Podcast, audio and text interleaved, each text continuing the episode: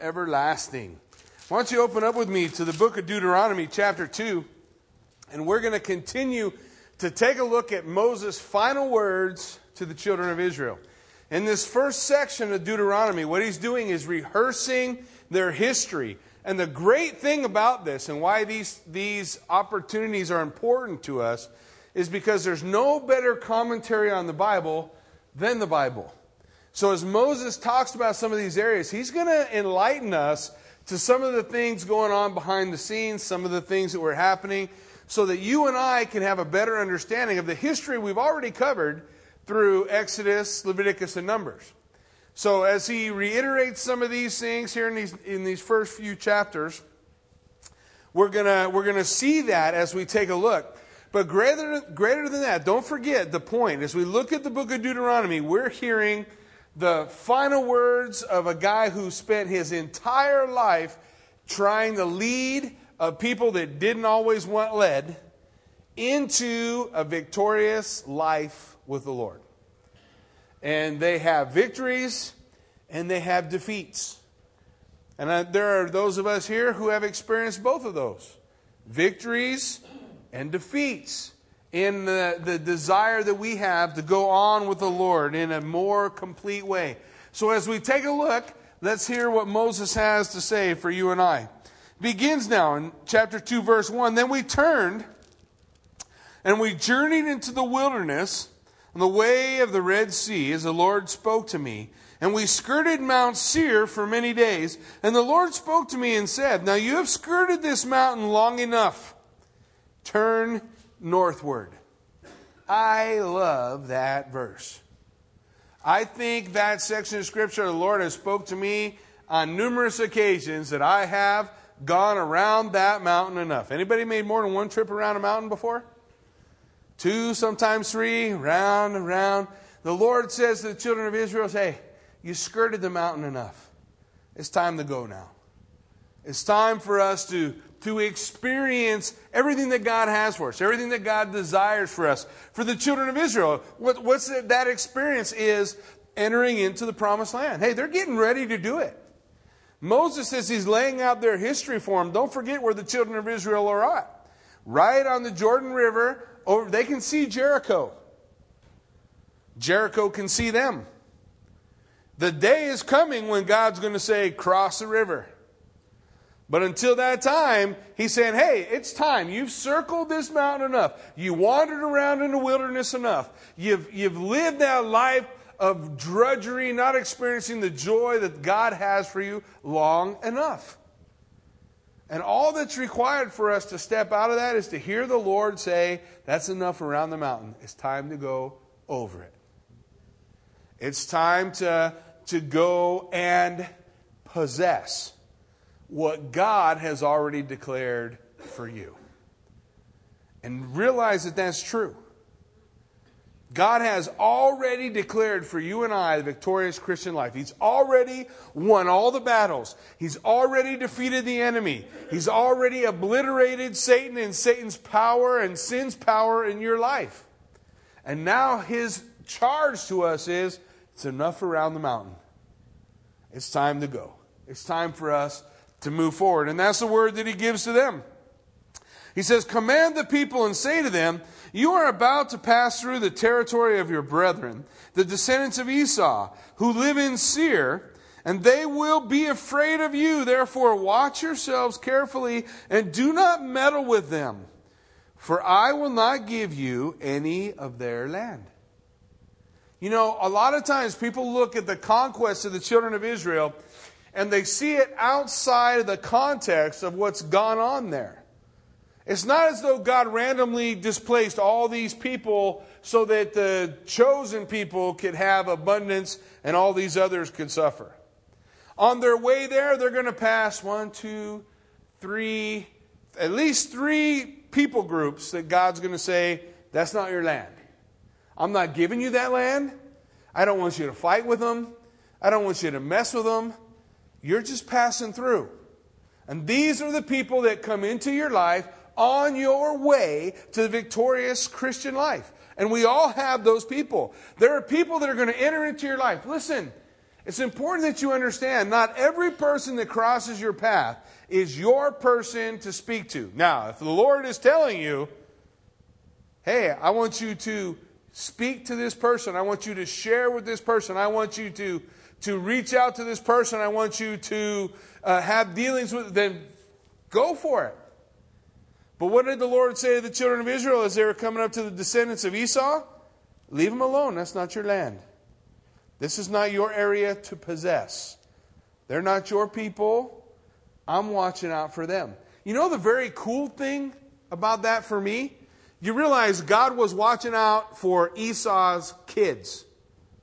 Remember, Jacob I have chosen, Jacob I have loved, Esau I have hated. That whole uh, Hebrew um, idiom for I chose Jacob, but I, I didn't choose Esau. Remember, Esau despised his birthright, didn't care. But his father was still Isaac. And God still loved his father, and God still loved Isaac's children, and God's watching out for him right here. God's watching over them. We're going to see as we take a look at the things that God was doing for other people other than the nation of Israel. And sometimes I think we, we forget that God is sovereign over all the earth and every life in it. And God doesn't lose control or forget to pay attention and things happen. He is sovereign. He knows what he's doing. He's accomplishing a good work, whether you and I can see it as good or not. God doesn't require our acceptance in what he does. I don't know if you were aware of that or not. but God doesn't require that. Rather, God says, listen, I'm telling you I'm good. And even if you can't see what's good, I ask you to trust me, my character. That's what God is, is declaring for you and I. So here, listen, he tells them about the children of Esau. Leave them, don't meddle with them, for I will not give you any of their land. No, not so much as one footstep because what's it say? I have given Mount Seir to Esau as a possession. Who was watching over Esau? Even when Esau was didn't care about God at all, who was watching over Esau? God. Isn't that comforting to you? I bet it was comforting to my parents when I was on a spiral out of control in life and they look at me and think, Where's the kid we raised? that sometimes when that's going on, we need to realize God is still in control. God gave Esau a possession. He gave him land. He gave him favor. He watched over him. We're going to see as the scripture goes on, we need to understand that God is working not only in our lives, but in all the lives that touch us, all the lives around us, that God is sovereign, that God is in control. He's in control. And I don't have to have all the answers.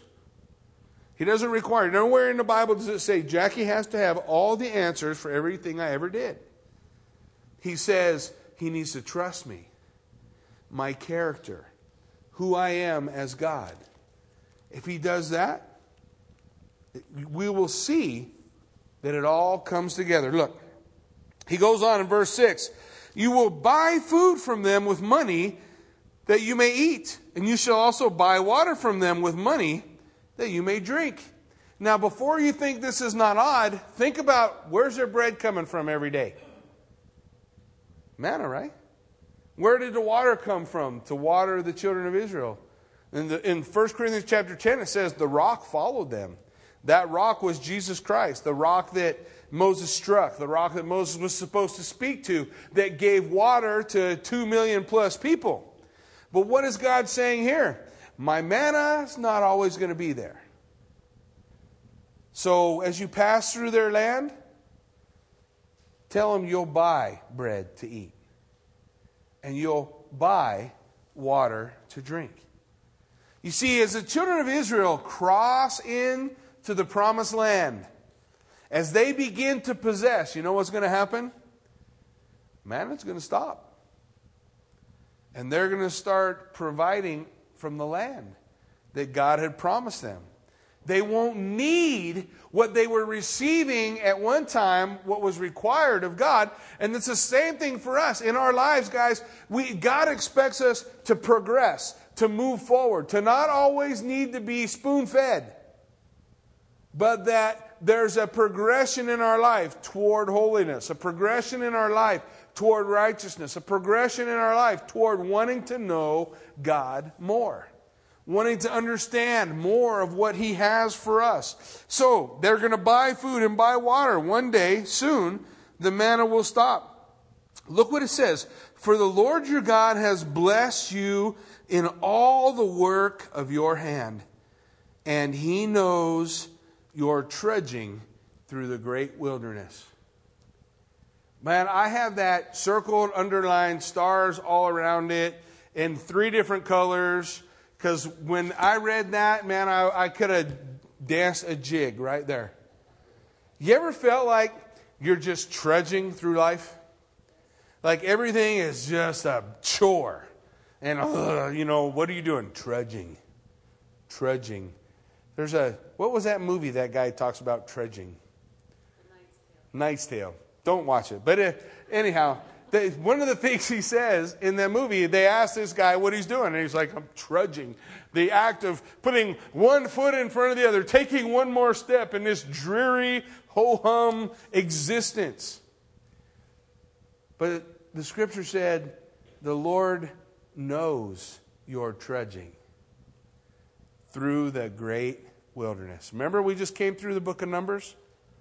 Bamidbar, the idea of our wandering through the wilderness, aimless, you know, struggling. But, but the beauty for me, the beauty when we study the book of Numbers, when we look at the 40 years in the wilderness, is every day God still led them. Every day God still ministered to them. Every day they had manna. Every day they had water. Their shoes never wore out. Their clothes never wore out. That's not a God who hates his people. The judgment of God was upon his people, and they were all going to die. That generation would perish in the wilderness, never experiencing everything that God had for them. But that could be said about a lot of people that walk with the Lord, can it? But God was still there every day. Every day. You ever like had it up to here with somebody? And you just like, you know what? I'm just writing that guy off. You know, I put a little check mark by his name. I don't answer his phone calls anymore. I don't even see him. I don't acknowledge him in the world. Just check this guy off. That's how we deal judgment. When God judges somebody, He's by their side every morning and every night. He's still their light in the darkness. He's still the shadow in the comfort of the wings of the Most High in their life every step of the way. Even though they're not going to experience everything that God has for them, He will never leave you or forsake you. Man, that's so awesome. I know your trudging. You think we can hide our trudging from the Lord? Can our children hide their trudging from us? You know, when our kids were little and they got mad about something they didn't like, I always pictured trudging as the way Joe stomps down the hallway when something didn't quite go his way. I know you're trudging. Stomping down the hallway, slamming the door, making sure everybody knows that he's not very happy with how things are going. But the Lord says, I know you're trudging. I know it and I'm there. It's this concept of, of not like I have a, a, a, an idea of what it would be like. You know how when some people say, I know how you feel, and you know they have no idea how you feel? But when God says, I know you're trudging, He really knows it. He really can relate to how we feel. I know you're trudging through this great wilderness, these 40 years, the Lord your God, look what he says, has been with you. You have lacked nothing. Now, I guarantee you, if we lined up the children of Israel and said, What are you guys lacking? They had a list of what they didn't have. You know, that's one of the unique things about human beings. We can always come up with what we don't have. We struggle with coming up with what we do have, don't we? That's why the Bible says for us to meditate on the pure and the lovely and that which is of good reproach. That, that we look at the, the beauty that God has given us. How many times we wake up in the morning having to go do something we're not excited about and forget the beauty or the majesty of the sunrise that we're looking at? The incredible beauty that we live in. I, I don't know if you forgot or not, but Idaho is a beautiful place to live. You don't think so? Well, come with me next time I go to Arizona. I'll show you lots of ugly places. Yeah, uh, we could drive it through the desolate wasteland. And I can only say, thank God you didn't call me here. Man, no, he, he brought me to a beautiful place, a, a lush place, a place that has seasons, a place that has an incredible beauty and, and excitement. Every morning I can get up and I can look out and I can see the, the edge of the canyon. I can see Kathy's waterfall if it's on. And I can and I can see the birds flying. And there is beauty every single morning that we can see.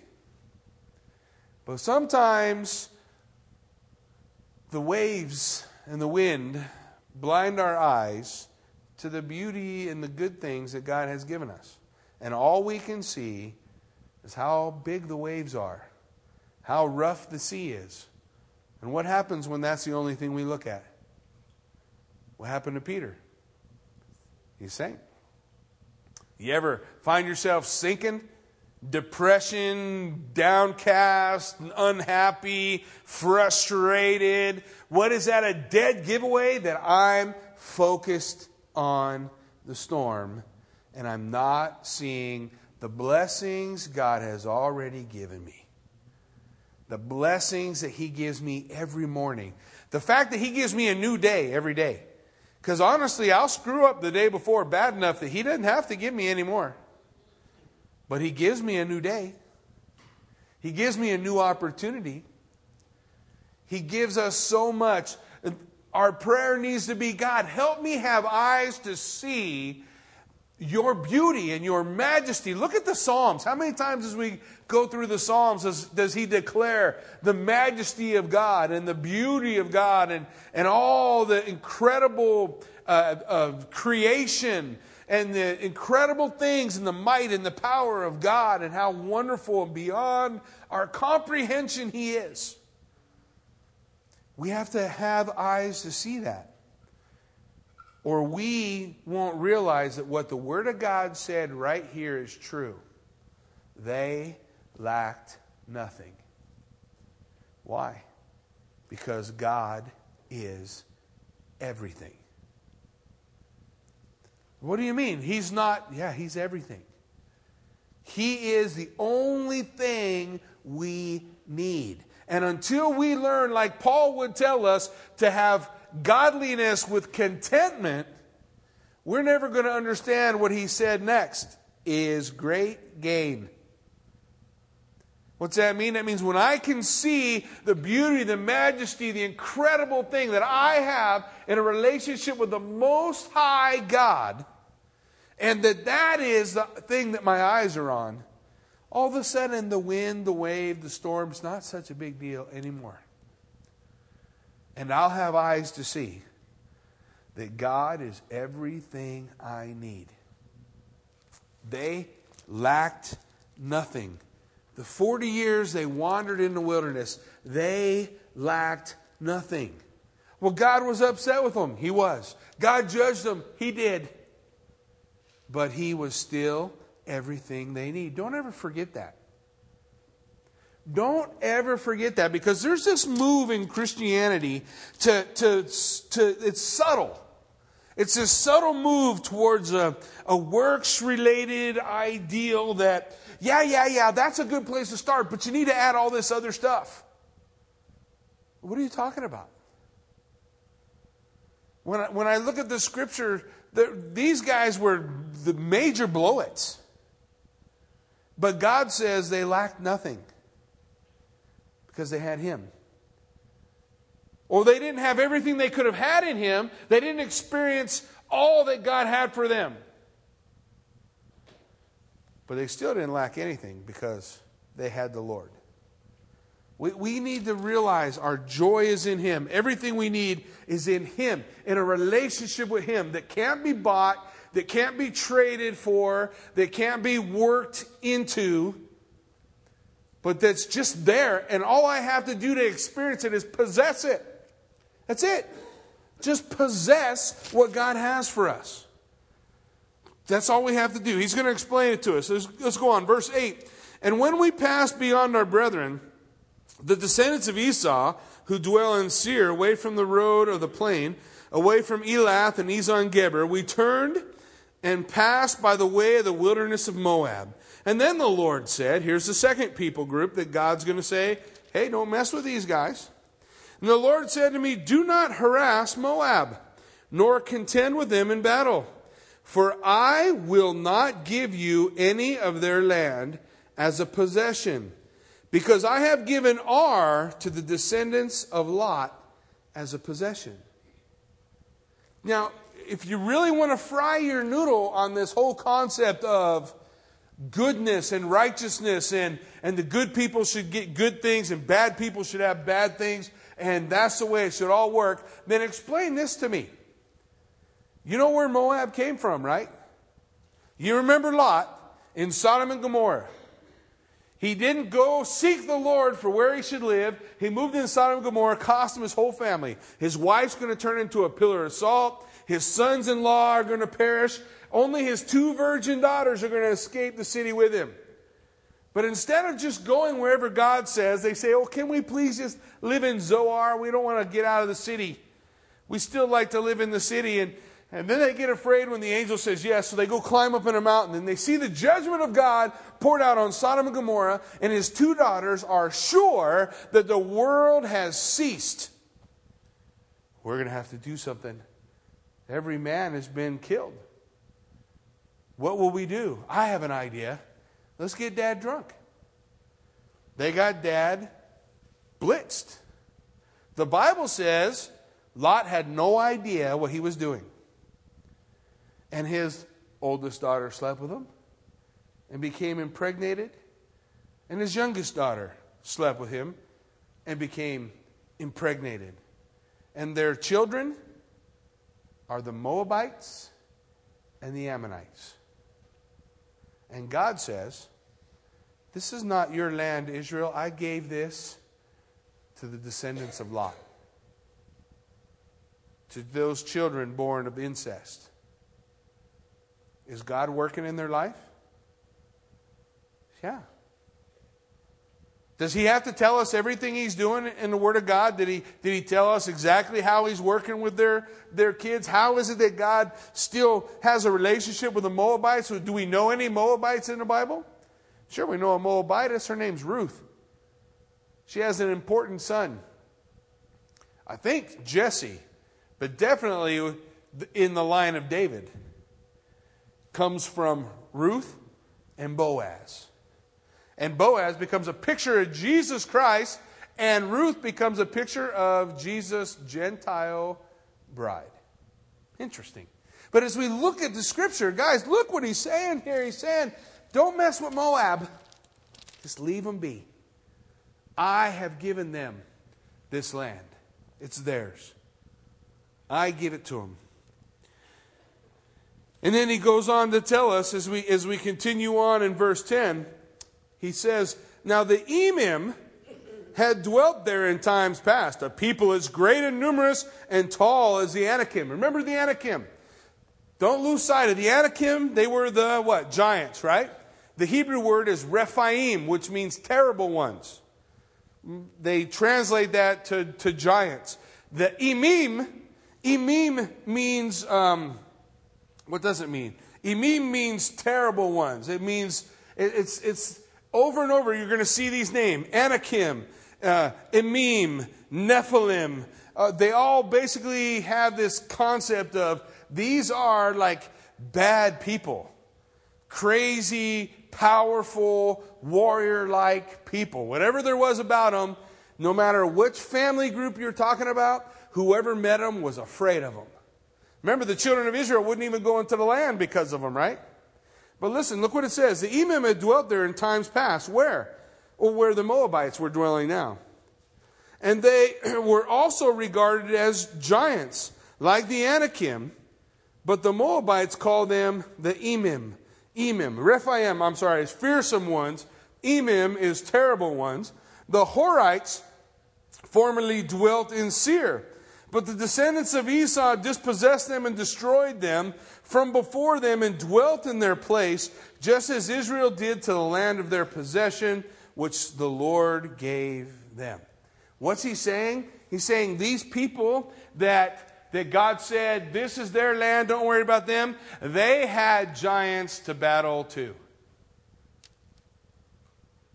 They had giants to battle too.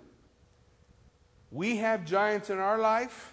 We have terrible ones, you know, things in our life that frighten us, scare us, that are that are are, are you know, they just make us think, oh, there's no way that we can gain the victory.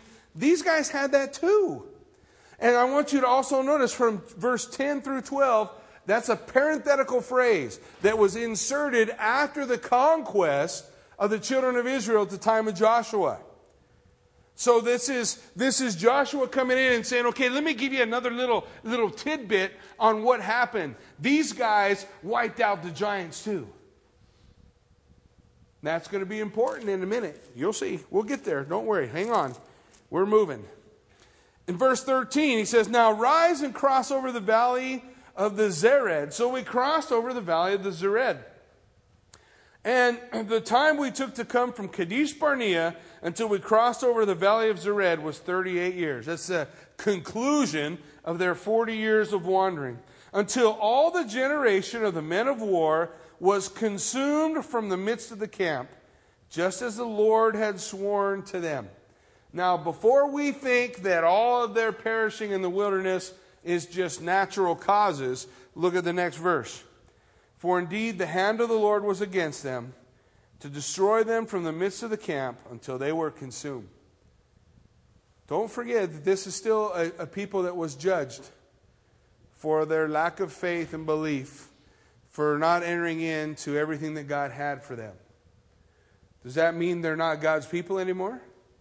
No, it just means they didn't enter into the promised land. They didn't enter into all that the Lord had. The Lord is not well pleased with them. But when we look at Scripture, don't we see the New Testament telling us that some will be saved, though as by fire? Some are saved, but they still have the smell of smoke on them.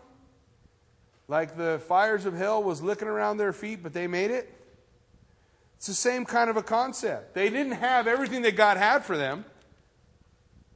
But just because someone dies doesn't mean someone is out of God's perfect plan and has no relationship with the Lord.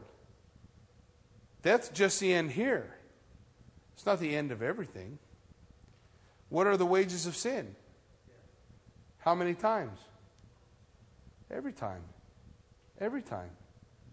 So, as a result of sin, they die. It doesn't mean that they're not part of God's people. It doesn't mean that they're not saved, that their faith and trust wasn't in the Lord. It just means that they didn't enter into everything that they had for him. In verse 16, he goes on So it was when all the men of the war had finally perished from among the people, the Lord spoke to me. And he said, This day you're going to cross over at Ar, the boundary of Moab. And when you come near the people of Ammon, do not harass them or meddle with them for I will not give you any of the land of the people of Ammon as a possession, because I have given it to the descendants of Lot as a possession. Again, he says, don't take the land of the Ammonites. Don't take the land of the Moabites. Don't take the land of the Edomites, because I've given them that. It's theirs. See, God's sovereignty goes far beyond just Israel. God's sovereignty goes far beyond. His sovereignty reaches into our life, that He is actually in control of every aspect of our life. Um, this last week, Kathy and, and I, our, our hearts are, are broken for Natalie and Greg, right? Who we were so stoked for. They're having a baby and they're excited and everything seems to be great and, and it's all good. and we're looking forward to celebrating with them. And their baby's born, and for whatever reason, nobody really knows. When the baby's born, they can't get the baby to breathe. And by the time they get the baby to breathe, there's no brain function anymore. And after about two weeks, they say, baby's gone. Now, what do you do with that? Does it bring you comfort to say, oh, God didn't, wasn't watching, he wasn't paying attention, this is random, and random things happen? Or is God sovereign even over that? I mean, I don't sorrow for the baby. Baby's okay. My heart's broke for mom and dad and the, and the emotions and the, and, the, and the storm that they were in. But what's my eyes on? You got to have my eyes on the Lord. If I look at the storm, I can't offer them any solace. I can't help. I can't Mourn with those who mourn. But if I look at the Lord and say, God, I trust you. I don't have to have all the answers, but I trust you. Now I still have within my heart, within my soul, that, that foundation with the Lord that says, God knows what He's doing. I don't know what He's doing, but God knows what He's doing. And it doesn't have to look right to me to be right. Because I can't see all the ins and the outs and the ups and the downs. I don't know what Natalie's life looks like 40 years from now as a result, and who she ministers to, and, and who gets saved, and, and what lives are radically changed. I can't see any of that. What I can see is a God who is sovereign and who knows what he's doing. And I can hold on to the foundational truth that God says, I know the thoughts that I think toward you thoughts of good, not of evil, to give you a future and a hope. And nothing that God brings into our life is there to destroy us. But it feels like it is. That's a lie. It's a lie. We know God's good. We know God is love. We know God is all powerful. I can't say that God wasn't there. He was. And that was part of, of the road that the Lord has. But I can also hold on to Romans 8:28 and say, not I hope, but I know all things work together for good to those who love God and are called according to his purpose.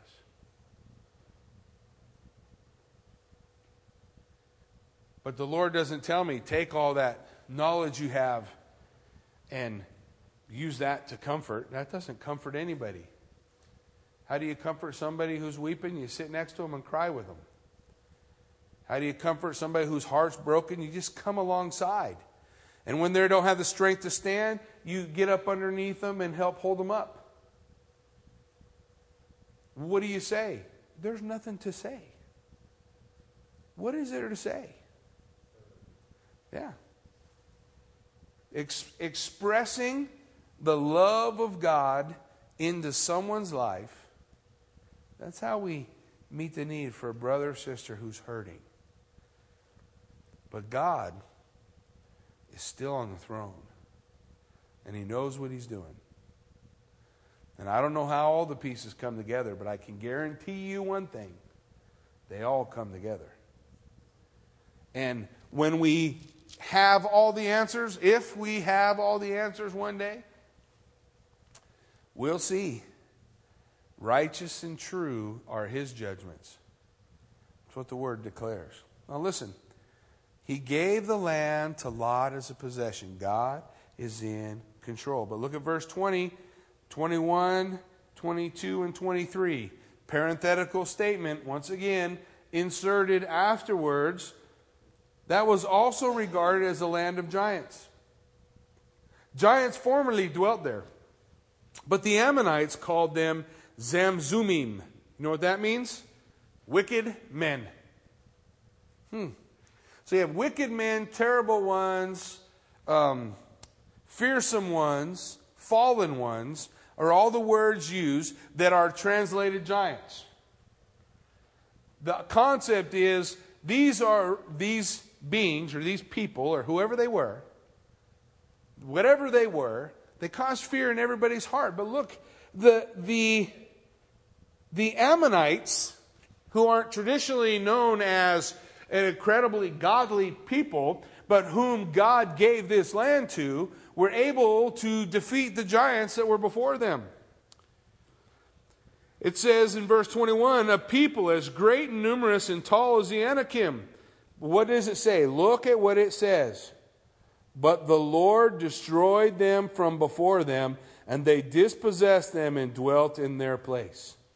Who won the battle? The Lord. What did they do? They just possessed it. They just stepped. God did it. They might look back over their life and say, What a mighty kingdom I have built. That didn't work out so good for Nebuchadnezzar. Remember Nebuchadnezzar? Nebuchadnezzar, who said, Look at all I have done. And the Lord said, You know what, Nebuchadnezzar? I am going to teach you something. This is what I'm going to teach you. I'm the one who built your kingdom. I'm the one who guided you, who gave you victory. So I'm going to pull my favor off of you, and you're going to walk around and live like a wild animal for seven years. And I, while you're a wild animal, scrambling around in the field with your hair growing long like feathers and your nails growing long like claws, I'm going to keep your kingdom for you while you're loopy. And so Nebuchadnezzar goes loopy for seven years. And at the end of seven years, when the Lord restores to Nebuchadnezzar his understanding, you remember what Nebuchadnezzar says? He writes a whole chapter in the Bible. He says, What a fool I was. God built this kingdom. God gave us victory over the giants. God gives us victory. This is not the nation of Israel we're talking about here, right? You mean God works in other people? Yeah, surprise.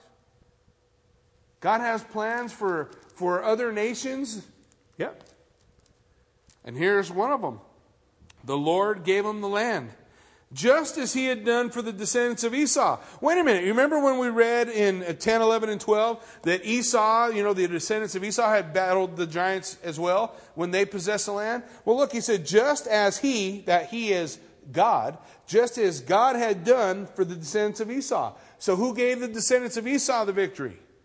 Was it because they were so mighty and powerful and they're so brave and wonderful and courageous? No. God raises up kingdoms. God is in control. Every aspect of our lives, God is in control. No matter how it looks, God knows what He's doing. They took on the giants, but God gave them the victory. Listen, he says, just as he had done for the descendants of Esau who dwelt in Seir when he destroyed the Horites from before them, they dispossessed them and dwelt in their place even to this day. And the Avim who dwell in villages as far as Gaza, the Caphtorim who came from Caphtor destroyed them and dwelt in their place. The Caphtorim just a little side note that's the Philistines. Yeah, they had giants to battle too. You see, God's moving, planning, working in them all. We focus on the nation of Israel. Why? Because that's where Mashiach Nagid, that's where the Messiah comes from. That's where Jesus comes through. That's where we need to focus because who's the main thing? Jesus. So that's where we keep our focus on Jesus. What did Jesus do? How does Jesus fit into the scripture? God has a plan for everyone's life. In verse 24, he goes on. So, rise, take your journey, cross over the river Arnon. Look, I have given into your hands Sihon, the Amorite, king of Heshbon, and his land. Begin to possess it and engage him in battle. Listen, this is key. How do they begin to possess it? Begin to possess it, engage him in battle. How do we begin to possess all that God has for us? And we have to be on the battlefield. We don't get to sit this one out. We don't get to write it in, uh, on, uh, uh, on, from the, from the sidelines. No, you're in the game. And Paul would tell us put on the whole armor of God. What do we need armor for? Oh, because there's a lot of battles to fight. That's how we possess the land. That's how we possess all that God has for us in the battle. We're prepared for battle. The helmet of salvation, the shield of faith, the belt of truth, the breastplate of righteousness, the feet shod with the preparation of the gospel of peace. All of these things that we have upon ourselves to enter into that battlefield. To realize that it's all a battlefield. Life is a battlefield. And if we want to possess what God has for us, then we got to go. We got to be in the game. We got to be in the fight, doing that for which what, whatever God has called us to. Listen, he says in verse 25, This day I will begin to put the dread and fear of you upon the nations under the whole heaven, who shall hear the report of you and shall tremble and be in anguish because of you. Do you remember when they come to Jericho, what Rahab says? Man, we have been afraid of you guys for a long time. Probably 40 years. Because the children of Israel were supposed to come in 40 years earlier, right? But what did God say? I have begun. I have begun. What does He tell them in Exodus? Little by little, bit by bit, I'm going to give you the land. As you step, as you step out to possess, I'm going to meet you there. The battle's mine. You just got to step out and possess. I'll win the battle, but you got to step out. I'll fight the battle, but you got to step out. And that's how we will possess all that God has for us. In verse 26, he says, Now, Moses says, I sent messengers from the wilderness of Kedemoth to Sihon, king of Heshbon, with words of peace and he and said, Let me pass through your land, and I will keep strictly to the road, and I will not turn neither to the right nor the left. And you will sell me food for money that I can eat, and give me water for money that I will drink. Only let me pass through. I just want to pass through, just as the descendants of Esau who dwell in Seir, and the Moabites who dwell in Ar did for me, until I cross the Jordan to the land which the Lord God has given us. So he says, Hey, we don't have to fight. Uh, just let me pass through. Where were they going? The other side of the Jordan, right? So they didn't need this. But look at what verse 30 says. But Sihon, king of Heshbon, would not let us pass, for, pass through, for the Lord your God hardened his spirit and made his heart obstinate, that he might deliver him into your hand as it is this day. Now, what is this verse telling us? Listen, here's what it's not telling us. God didn't change his heart. What did he do? He hardened his heart. He didn't change it. Who made the choice? Sihon. He decided to rebel. He decided to go to war. He decided to fight. What did God say? That's your choice. You're going to keep it. You know, over and over and over again, you hear people talk about the Lord, as a, as a gospel message comes through, and we have an opportunity to receive the truth of the gospel of Jesus Christ, every time we tell God no, what happens? We're hardening our heart. We're hardening our heart and hardening our heart and hardening our heart until we reach a point where God says, Your heart is hard. So be it. God didn't change the heart, He hardened it. He said, That's your choice, Sihon. You've made your choice. Here it comes, that he might deliver the land into your hand. And the Lord said to me, See, I have begun to give Sihon his land over you. I've begun to give it to you, but what did they have to do? Look at the next phrase. So begin to possess it. I have begun. I put fear in their hearts. I hardened Sihon's heart. The battle is all laid out for you, but you have to possess. If they never put foot on the battlefield, they wouldn't have got anything. They wouldn't have won the battle. They wouldn't have, have, have taken the land. It wouldn't have come to pass. They were called to begin to possess it that they might inherit the land. And Sihon and all his people came out against us to fight at Jahaz. And the Lord our God delivered him over to us. So we defeated him, his sons, and all his people. We took all his cities at that time. We utterly destroyed the men, women, and little ones of every city. We left none remaining. What? They killed all the children. Well, that's not right. What do you mean it's not right? Why isn't it right? Does God know what He's doing? I mean, I don't know ultimately how the righteous judge works, but I can tell you this. Probably those children that died on that battlefield, their only chance to spend eternity with God was that they were killed on that battlefield.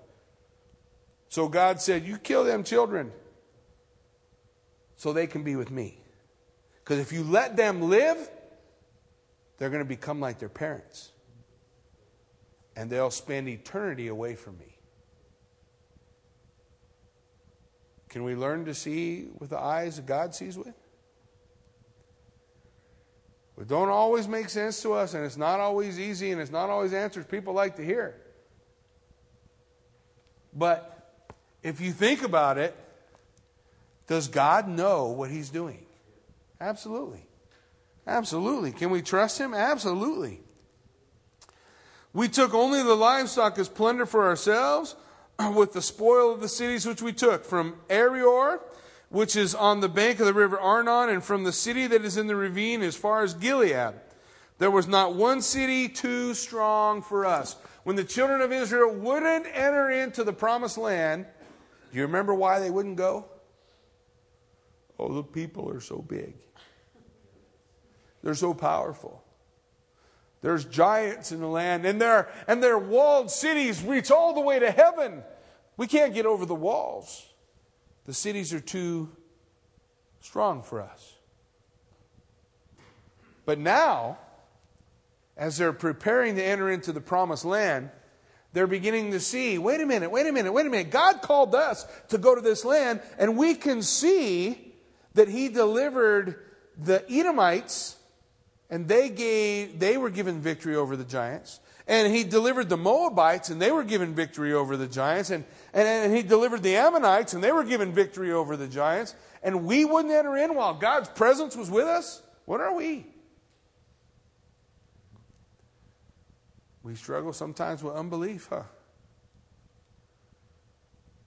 I, I never forget that father that came to Jesus and said, Oh, Lord, if you're willing, you could heal my child.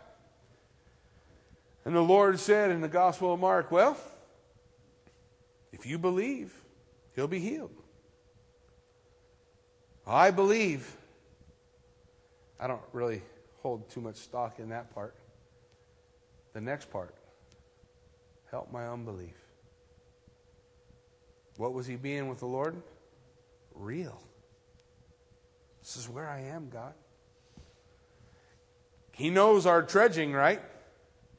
If that man said, Oh, I believe, oh, it's all good, yeah, uh huh. I don't know how things would have worked out for him. But when he said, Help thou my unbelief, I love the King James sometimes.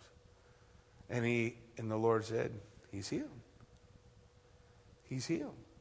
We are going to learn to possess, to have, to experience all that God has for us based on our ability to trust Him, to possess, to believe God is able to do what He said He did, He could do. And here in Deuteronomy, Moses is pointing to all these other people, yeah, like the Ammonites and, and, and the Edomites and, and, and, and the Moabites. And they didn't have the cloud of God in the middle of their camp. They didn't have the tabernacle, they didn't have the presence of Lord God Almighty overshadowing them. But the nation of Israel did. And they still struggled with their faith. their trust. It's okay to struggle.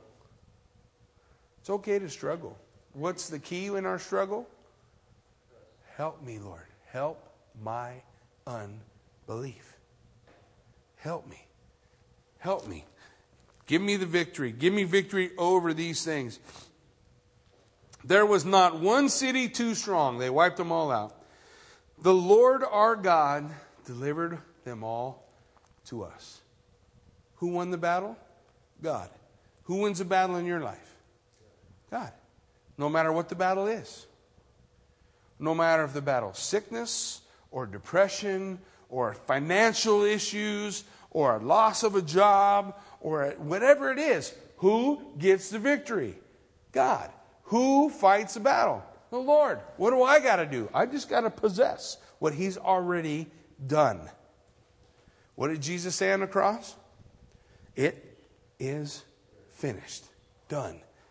It's over. I've won. But sometimes we live like we're not sure how the outcome is.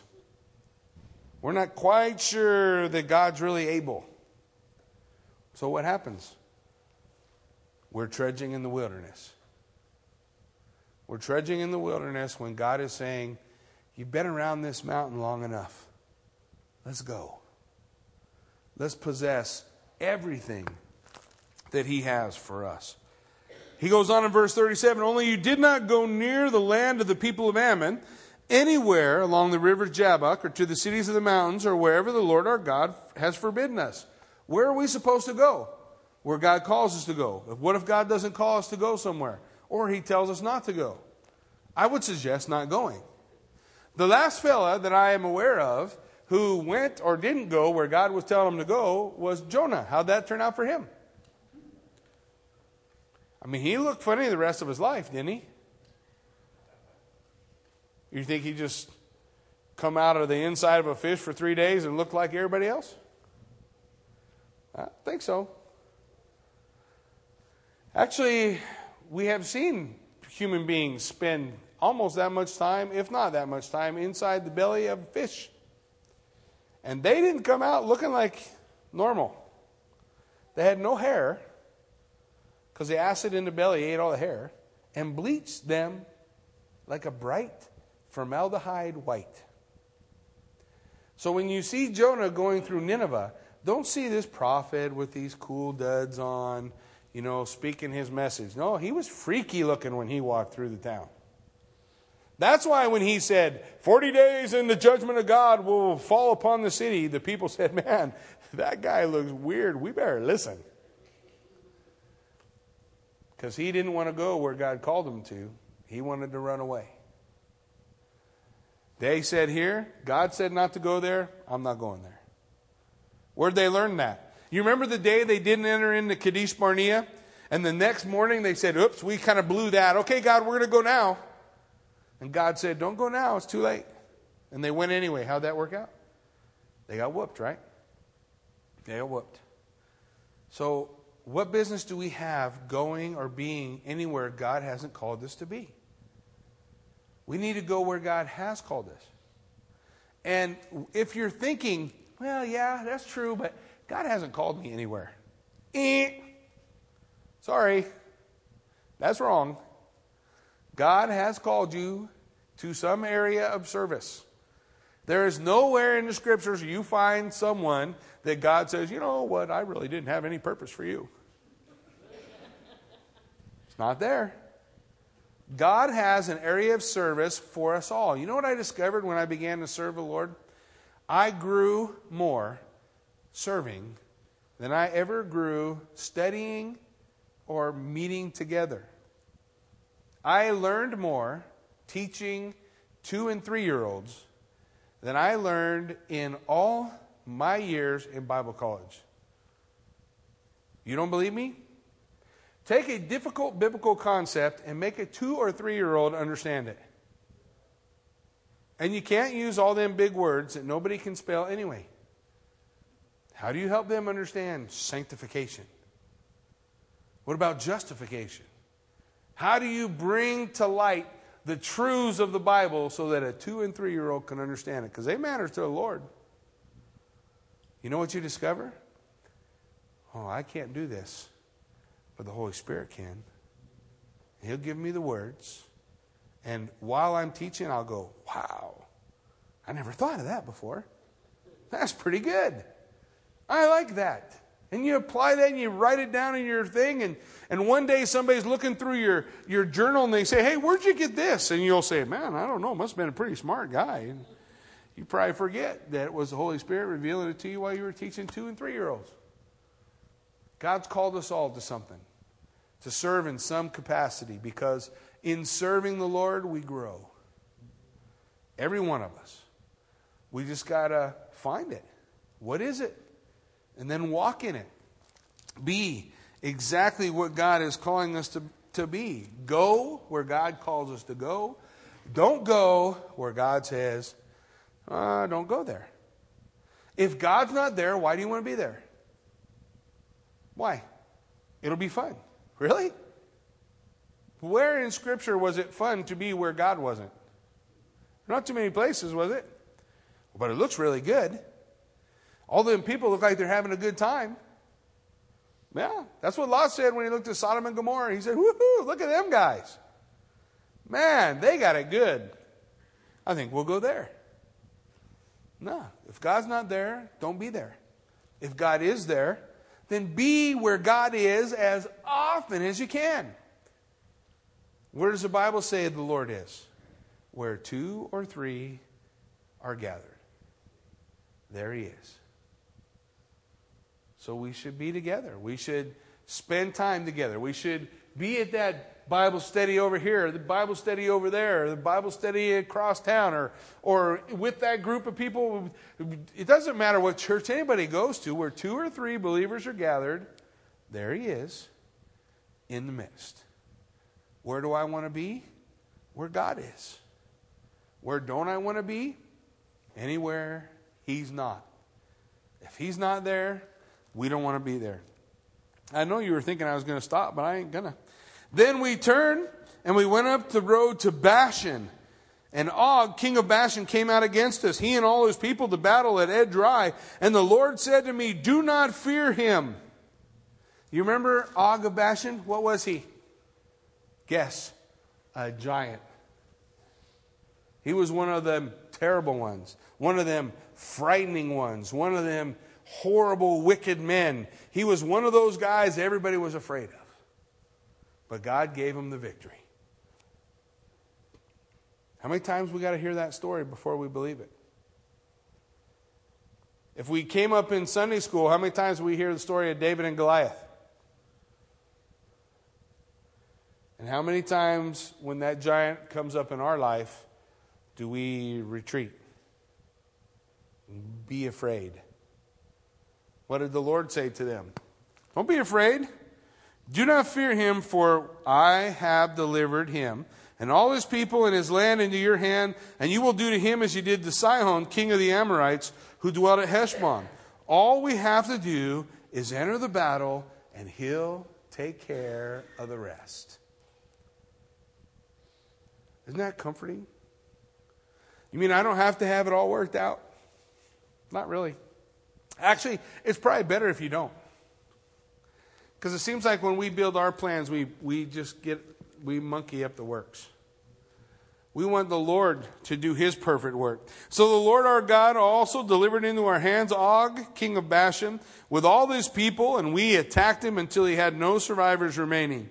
We took all his cities at that time. There was not a city which we did not take from them. Sixty cities all the region of Argob, the kingdom of Og and Bashan. All these cities were fortified with high walls, gates, bars, besides a great many rural towns. Why didn't they enter in at Kadesh Barnea? Oh, these cities are too tough for us.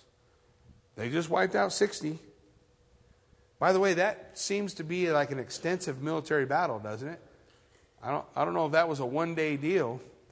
I mean, they, they took all their cities, all the rural towns, and we utterly destroyed them as we did Sihon, king of Heshbon, utterly destroying the men, the women, and the children of every city.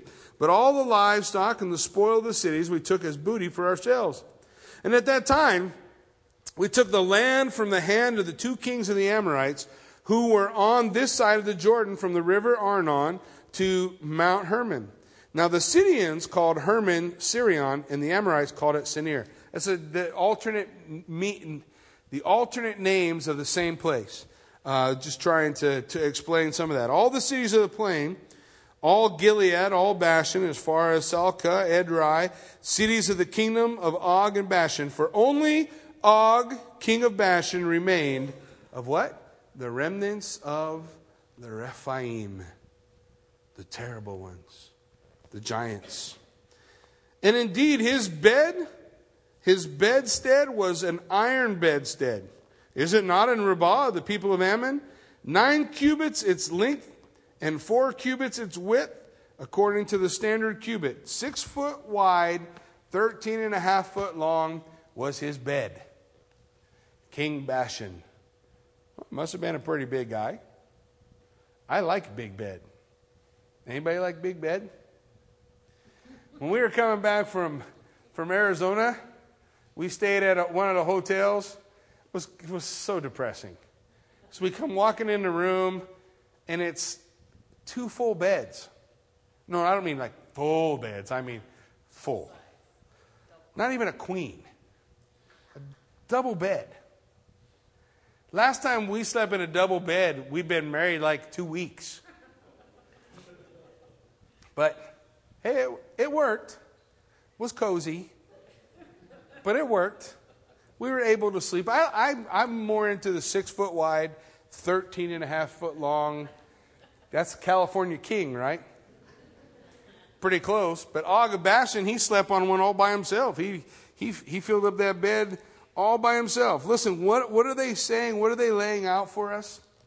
In these battles that occur prior to the children of Israel crossing the Jordan and really beginning to possess the land, God's preparing them. What's He giving them? He's giving them victory over the giants already. Already. Just like He gave to the Edomites and the Moabites and the Ammonites.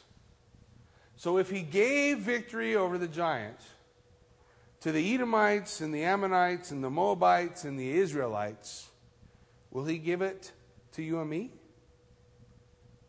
Or was he just showing us all those victories over the giants in their life so that he could say, No, because I want to torture you? Sometimes that's how we view God in heaven, isn't it? He's up there with that lightning bolt, and when we do wrong, we're not good. What's he do? Zaps us. When we do good, He's just waiting for us to mess up. And that's not God. It's not God. All that judgment was poured out for the sin that His Son became at the cross. And He said, It is finished. That's done. That's done. There's nothing else for us to do. We just need to possess what God has already promised wherever you put the sole of your foot, I'll give it to you. But we got to just pick it up and enter in. We got to enter into the battle. I think it's Ezekiel, the prophet, lays out a prophecy talking about men and women standing in the gap, and he said he was looking for someone to stand in the gap and there was no one. This is a sad day. God's looking to give his people the victory, but nobody wants to fight. Isn't that how it was with David and Goliath? Would God have given the victory to any one of those guys if they'd have stood up and said, My Lord will deliver you into my hands? Oh, yeah but only one would stand. In the church today, how many more victories would the Lord give if there was someone standing in the gap? Specifically in Ezekiel, standing in the gap, he's referring to that warrior who will stand in prayer for his people. But we have that opportunity. Don't forget, Warriors in the wall, 168 gaps in a week. And trust me, there's plenty of them still available to stand in a gap. How will revival come? When God's people put on their armor, stop fighting amongst one another, stop polishing it, step up and say, Here I am, Lord, use me. That's how it'll come. And that requires repentance, a change of direction, a change of heart. Before the Lord hardens all our heart and says, well, My people just won't come. May we answer the call. Like the Ammonites, those who were before, the Israelites, the Moabites, Edomites. Let's have everything that God has for us. Amen? Why don't you stand with me? Let's pray.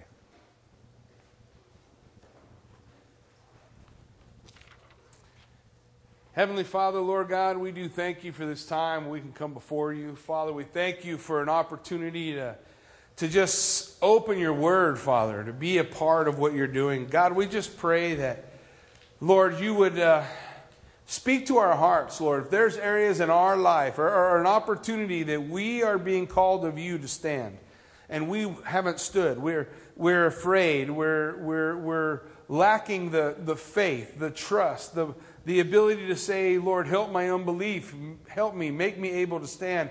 Father, may we just make the choice because all there is to it is to do it. I don't have to have all the answers. I just have to be willing to show up. I just got to show up. The victory is in you. You will provide the victory, for you are able to do abundantly above and beyond what we can even imagine. So may we be men and women of faith. Men and women who trust you, even if we don't have all the answers, even if we don't know how it's all going to work out or what it all means. Father, that we would trust you, that we would take our eyes off the giant that we would take our eyes off of the fear of battle and we put our eyes on the only one who will never fail. May you restore unto us the joy of our salvation. May we come before you with an attitude of repentance. Father, just changing our direction and saying, I'm sorry that I was satisfied with, with being just, just another voice that wasn't in the game. And may we step up and say, God, I want to be one of your children willing to stand because even if only one stands, God can get the victory. Father, may we stand for this community.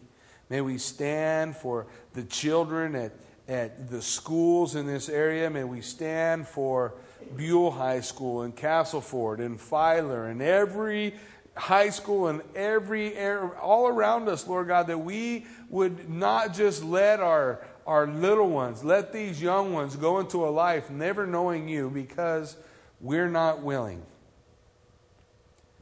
to do what you're calling us to do. May we all come before you on our knees saying, God, wherever you want me to serve, however you want me to serve, I am willing. Holy Spirit, move in this place. For the victory is already assured. All that is left to it is for us to do it. Lord, we do pray your revival would come. Revive us again, Lord.